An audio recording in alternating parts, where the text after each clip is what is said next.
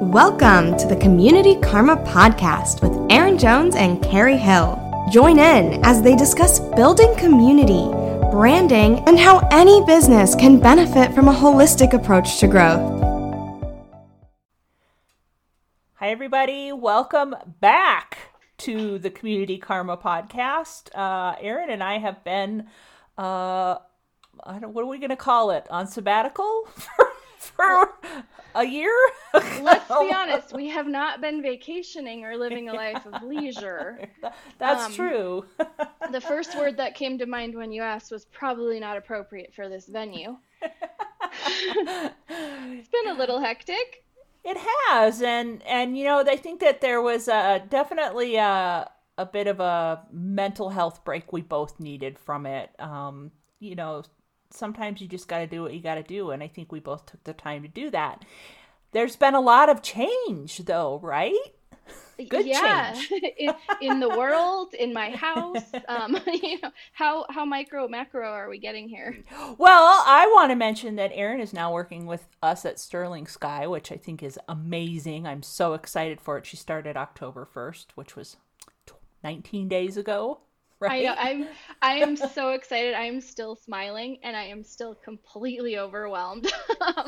I I love it, love it so much and it's funny because you know, we've been doing this for a while. So Mhm. coming into the work side of it, it's great that I'm not learning SEO from the beginning. You know, that that would be really underwater. So I know most of the work stuff, but anytime you come into a new team and a new group of people, there's so many nuances and different things you need to learn about how the team works together and how the company manages information and data and um, I love that stuff, but it's definitely a lot to absorb right from the beginning. And that's, you know, we've kind of been talking about that quite a bit the last few weeks.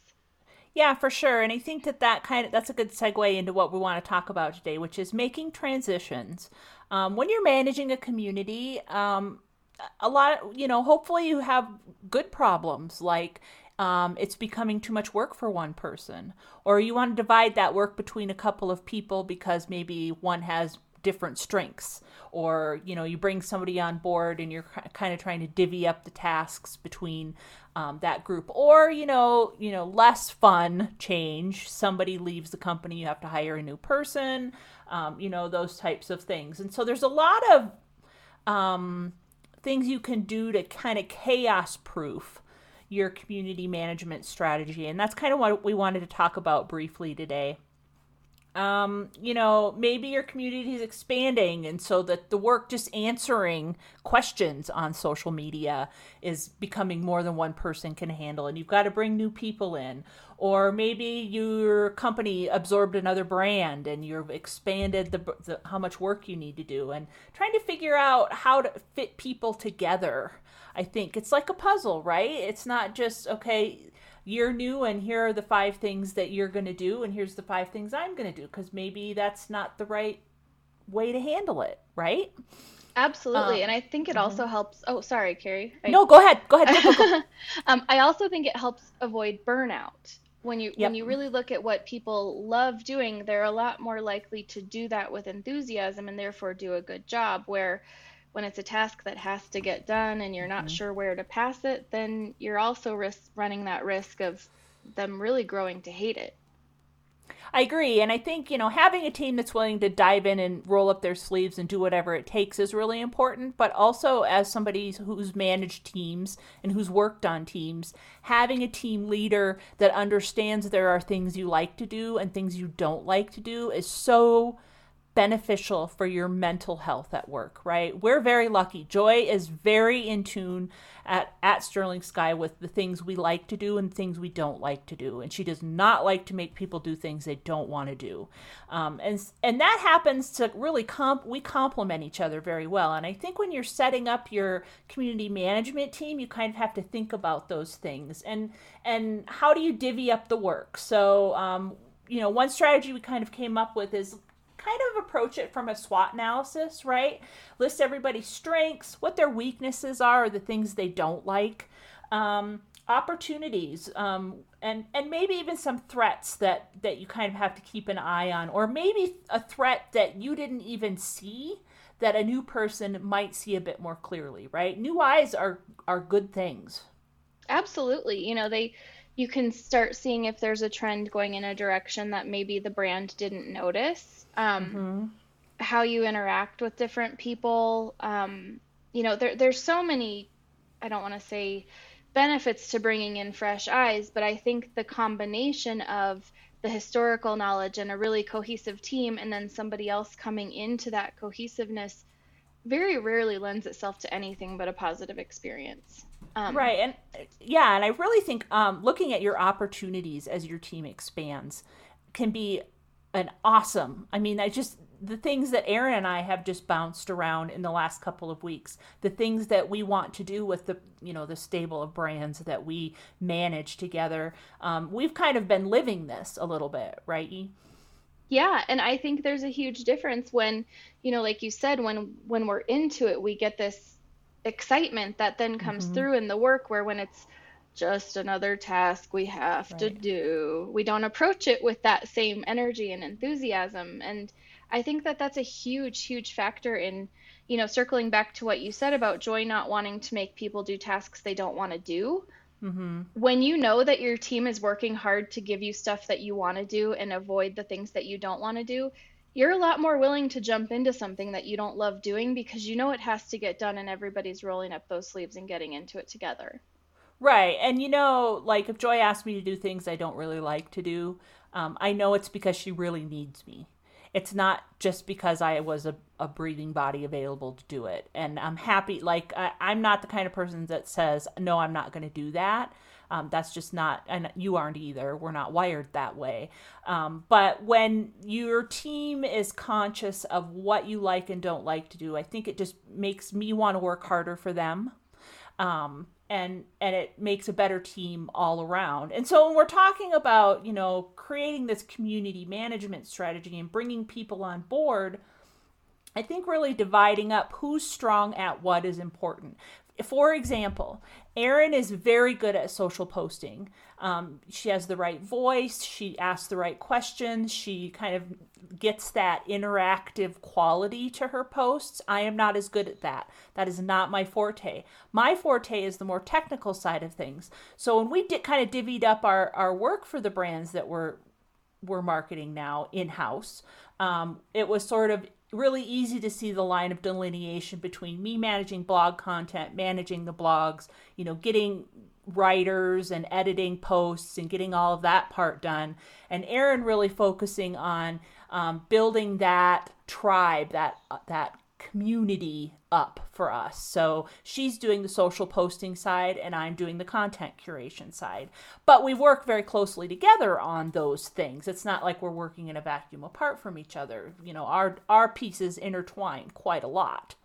Yeah, and I think that that intertwining is where you know, for lack of a better mm-hmm. term, the magic happens because I know your intention with that content before I share it out to the world. So when I know the intention, I can better communicate with the correct audience or get mm-hmm. the comments going in the right direction so that we can keep that conversation going and have people be really excited. Um, you know, one of the things that I really, really liked at the very beginning of my training when I came onto Sterling Sky was there's a list of all the things that the company does. And we talked about, you know, our level of expertise with each item, our mm-hmm. desire to want to learn more about those items, and things mm-hmm. that you know we could probably handle but aren't very interested in, and then the things we don't know at all. And that really helps everybody see where you're coming in at and and where they can utilize you to create that cohesiveness mm-hmm. and that synergy and i you rarely not don't see it wow not don't see here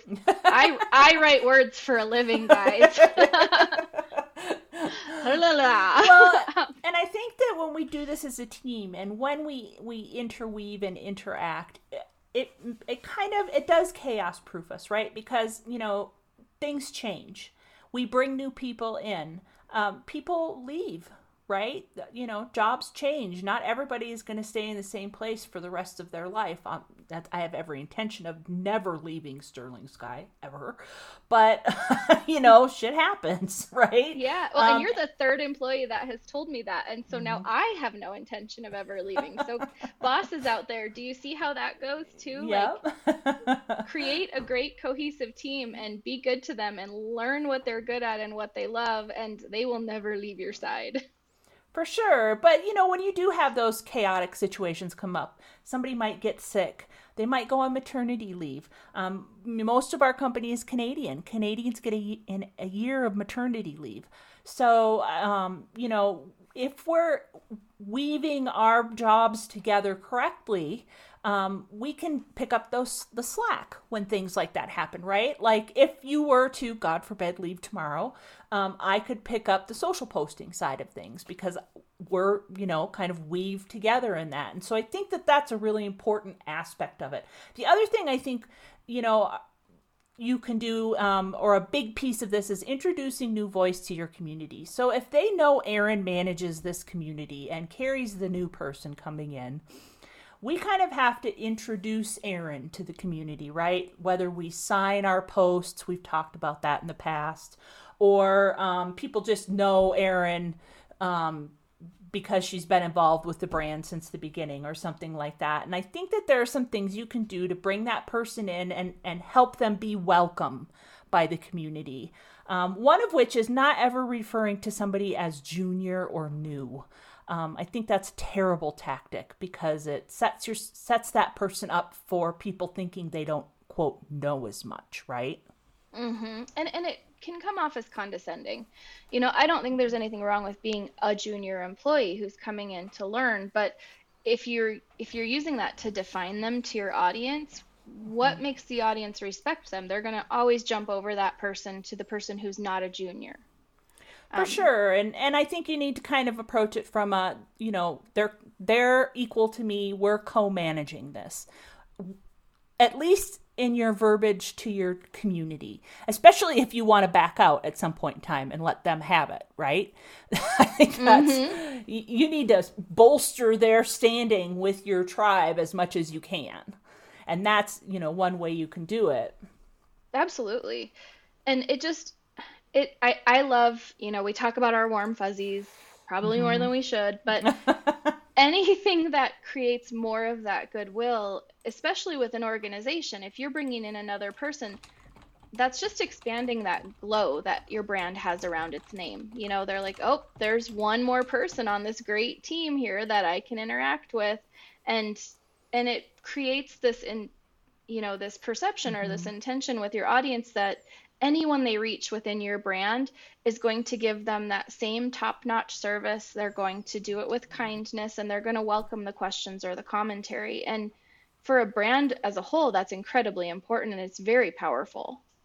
Yeah, one strategy I like for this is to like um, mention in your comments or in your interactions, hey, let me loop Erin in or let me loop Carrie in. They actually know quite a lot about this, and and kind of bolster their knowledge with the community, right? Like this person is who's an expert on that. Talk to them about it. You know, they might be quote new unquote, but that doesn't mean they don't know stuff. exactly. And you know, especially in our industry, a lot of people know each other and have for many years. So when someone does move to a different position within a different brand, you get a lot of that oh, you know, I I've interacted with them over at this place for so long. That's awesome, and they can actually bring some of that from another brand over to your brand as well. Mm-hmm. Um, so it's not always just we acquired this junior person and we're going to make them be great. You know, they can come in great, and while they have to learn the nuances of your brand, they they may not have to actually learn as much about the industry specifically. Right, exactly. Uh, and I think that that's, you know, that kind of goes back into the we're enhancing our team. We're not training new people who don't know anything. Right? Right. And then they come in at that level. They come in with that that earned respect that they they may not have gotten it with your brand, but they've gotten it out into the world and and I just I I think that it's a great way to do it. And they're you're coming in showing that this new person has your respect. And if you respect this person, then your clients who trust you are going to respect them by proxy. Absolutely. I think that's a great point to end this on. What do you think? I love it. All right, everybody. Um, thank you so much for tuning in to this episode of the Community Karma Podcast. Um, we are going to try from now on to keep these under 15 minutes because time is valuable, right? Maybe it will keep us from burning out and keep you from burning out listening to us. So that's the goal. we hope you all have a great week and we'll be back soon with another episode. Bye, everybody. Bye.